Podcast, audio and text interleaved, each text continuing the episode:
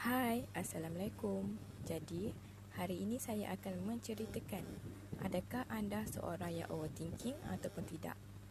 Apakah overthinking? Overthinking adalah kerap berfikir secara melampau merupakan satu tanda gangguan psikologi yang dialami ramai. Walaupun ada kajian yang menunjukkan bahawa wanita lebih cenderung untuk berfikir secara berlebihan. Namun, hakikatnya Setiap daripada kita pernah berfikir secara berlebihan. Overthinking lebih menjurus kepada perkara negatif di mana kita berfikir secara negatif tentang diri sendiri atau hal-hal buruk yang berlaku yang tidak dapat kita kawal. Dan biasanya kita akan lebih mudah berfikir secara berlebihan apabila sesuatu hal tersebut penting untuk diri kita. Baiklah saya akan memberitahu tanda-tanda kita mengalami overthinking. Yang pertama adalah kita sentiasa berfikir maksud tersirat di sebalik setiap ucapan orang kepada diri kita. Contohnya, orang memuji kita cantik, malah sifat overthinking mengatakan pujian itu adalah sindiran.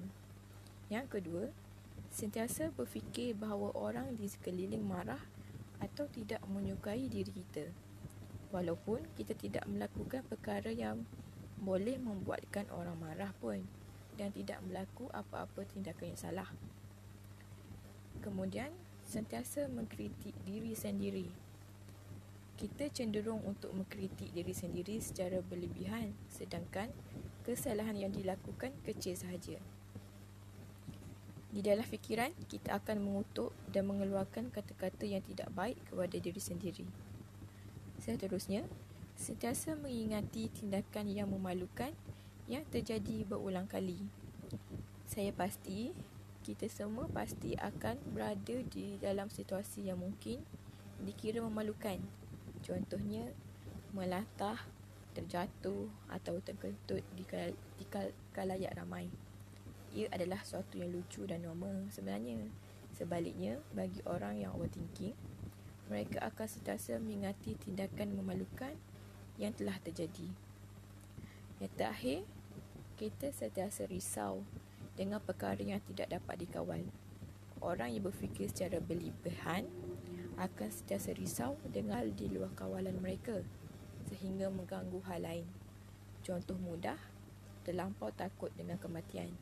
Takut untuk kalah sehingga tidak mahu terlibat dalam acara maupun pertandingan. Untuk pengetahuan semua, overthinking mempunyai kesan buruk kepada kesihatan mental. Antaranya adalah stres.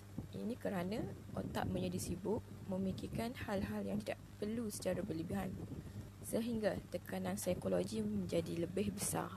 Kemudian mengalami gangguan mental seperti depresi dan serangan panik. Kesimpulannya, overthinking adalah proses dan gaya berfikir dan apabila menyebut gaya berfikir, ia adalah hal yang boleh diperbaiki dan diubah. Sebagaimana kita akan melakukan senaman fizikal untuk kekal sihat, maka minda kita juga perlu melalui senaman fikiran untuk mengelakkan overthinking yang secara berlebihan sehingga mengganggu kesihatan mental kita. Saya harap perkongsian saya mendapat sedikit pengetahuan kepada anda semua. Terima kasih.